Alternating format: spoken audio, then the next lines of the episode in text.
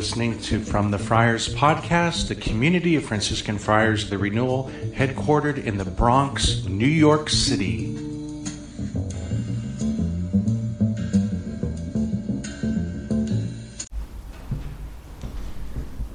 The Lord give you his peace. Good morning.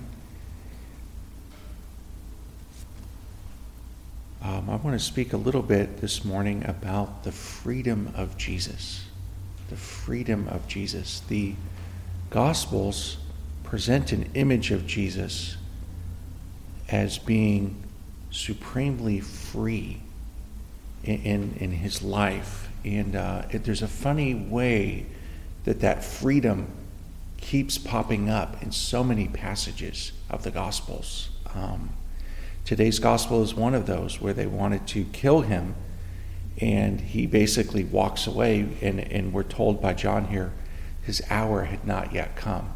So there is this discussion in a, number of passages about his hour.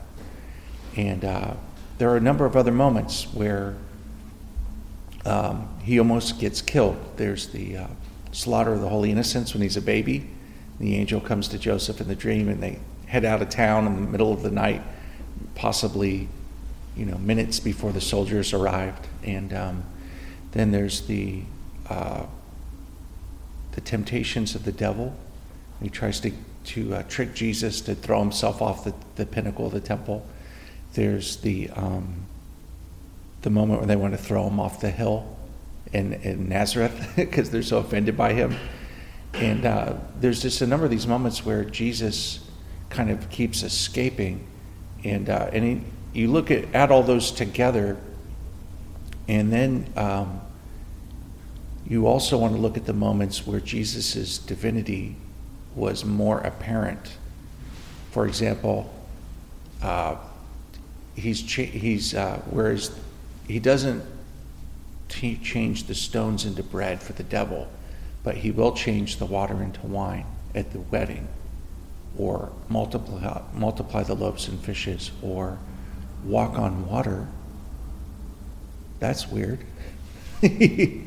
um, well, the transfiguration, where it's like some kind of a foretaste of this divine, glorified Jesus. You know, he's appearing with the cloud of the Spirit and the voice of the Father. It's this theophany of the Trinity, and he's shining like the sun, and you know, amazing, talking to Moses and Elijah. So. Um, this freedom of Jesus really, really becomes quite clear when you hold within your mind the reality that this guy was both God and man. That's the way the Gospels present Jesus again and again and again. He, you know, there's this affirmation of a real humanity that will get ironed out in the history of the church with the creeds and the dogmas, right? You know, all these different heresies that kind of wanted to somehow attribute a not a real humanity. It's like, no, he had a real human. It wasn't just like a show. It wasn't anything make believe. It wasn't. Um, it wasn't a costume that he put on. You know, like there, it was a real humanity, real human body, real human intellect, real human will, real um, human everything that's human, you know, except without sin, okay? But sin is not essential to the nature of humanity, all right? There's a little philosophy for you. Um, so again and again and again, there's this, this affirmation of a real humanity, but then on the other hand, again and again and again and again, there's this affirmation of a real divinity you know, not a demigod like the Gnostics, you know, like a lesser God or a, you know, hierarchy of beings within God. You know, he's consubstantial with us in his humanity. He's consubstantial with the Father in his divinity, a full divinity, um, sharing intellect and will with Father and Spirit. You know, like the, the whole Trinitarian theology. It's almost like human language keeps getting stretched because it doesn't have the capacity to express the mystery. You know, and you get the invention of terms such as Trinity, which is a word that basically you take the word for one and you take the word for three and you put them together in one word. I mean, the Germans do that all the time, okay, right? It's big long words. It's just really words that have been kind of added together. Trinity, tri and unity, three in one. Um, so again and again and again, there's this this affirmation of his real divinity. Allow me to make a comment on that. He did not have a human person. Sometimes that gets a little fuzzy for people. He had a real human nature, but he had a real hu- divine nature from all eternity, and his person is divine from all eternity. Second person of the Holy Trinity, the eternal Son, the Word of God. This person is not human. His person was divine. And that person, in that person, is the place, of, if the church, like the place, the location of the union is in his person, which is divine. Divine nature, human nature, divine person. So, okay, but y'all know that, but whoever might be hearing this, it's just good to hear that. Not a human person. That's not accurate. Divine person. Right, back to our story. So here's the deal. When you realize that this guy was fully human and fully divine, but in his person, he was the divine person, the member of the Trinity, you know, the Godhead. Um, and you realize that Jesus fully submits himself in his humanity. And he allows, well, he ends up getting killed on the cross. But it's not, it, the thing that, that helps us to, to wonder at the mystery is you realize it could have happened differently or he could have stopped it. So many times they wanted to kill him and he stops it. He walks away because it wasn't his hour. So he, he could have stopped it. And in some ways, you could say that the death of Jesus on the cross appears as the most human moment of his life. Like that is a very human moment to die. God cannot die. And the church fathers marvel at the paradox, right? That in his divinity, he did not have the ability to die. That it's in his humanity that he dies. And he could have stopped it.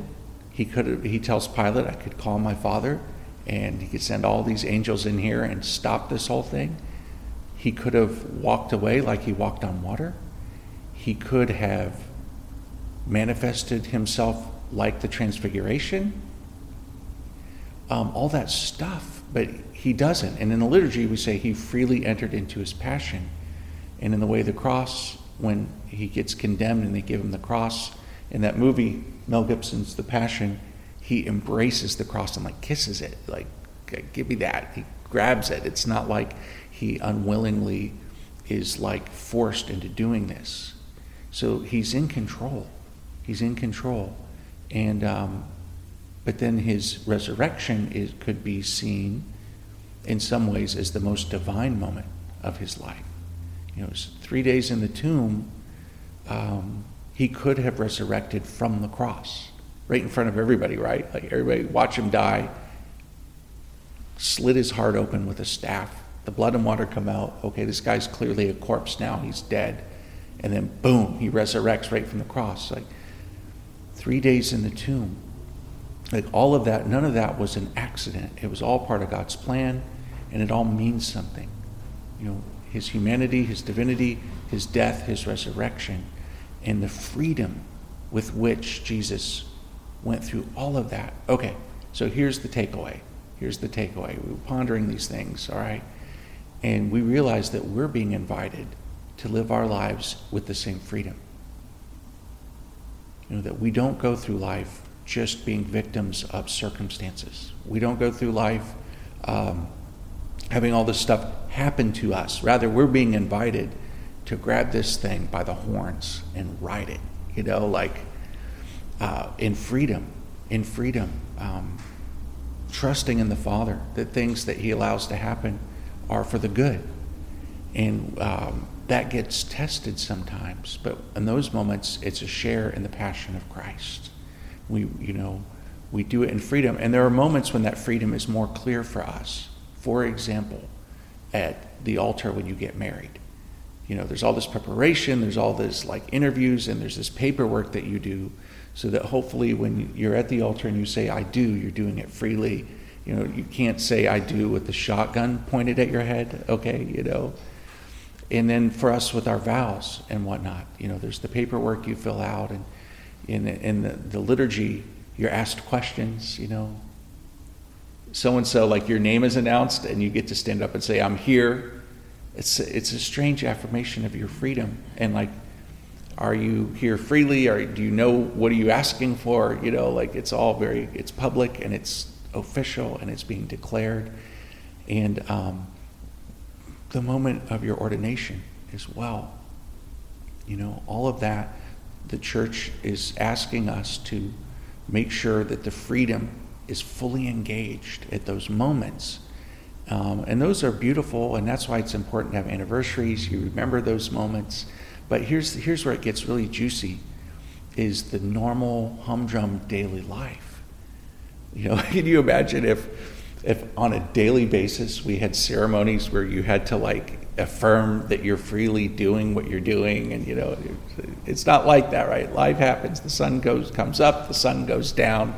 The planet spins round and round. Okay and life happens. You look in the mirror and you're getting grayer and wrinklier you know and you're getting older anyways it's a little projection of my own experience there but on the normal daily stuff we're being invited to not to react, uh, to, to act in freedom, what we're doing, you know, getting up off the floor, um, a heroic moment. but even little things, you know, with your classwork, um, you know, papers and, you know, the, the things that are your obligations of your state in life, your duties, you know, whatever that might be, uh, to do that freely for the love of God, to do that uh, fully engaged with your humanity and your, you know, your intellect and your will. Like, I, I want this, I'm doing it, I'm, um, I'm not a victim of happenstance, but I'm a fully engaged, free being. And that's part of what it means that we're made in his image and likeness. And that freedom is most fully realized when we love. When we love, and especially when we do little things with great love and uh, we make a sacrifice in prayer of our lives. And uh, that's, that's the invitation that we have here. Just as Jesus went through life fully free, fully free, and then now in Christ we become free, and that we're invited to live lives as sons who uh, are receiving life from the love of the Father and who are cooperating freely or struggling to cooperate freely. And um, that is beautiful. That is beautiful. We will have our own death and resurrection, our own share in the life of Jesus. And uh, that happens one day at a time. One day at a time. So here we are. Um, you know, uh, we need to stop fantasizing about if only things were different, or if only I could have won the lottery, like all the way things I would do with that money. It's like, no, no, live in reality. No more fantasy world uh, but the, the full reality with gratitude for what is, even if it's difficult, even if it's difficult. And uh, that's the grace we pray for this day.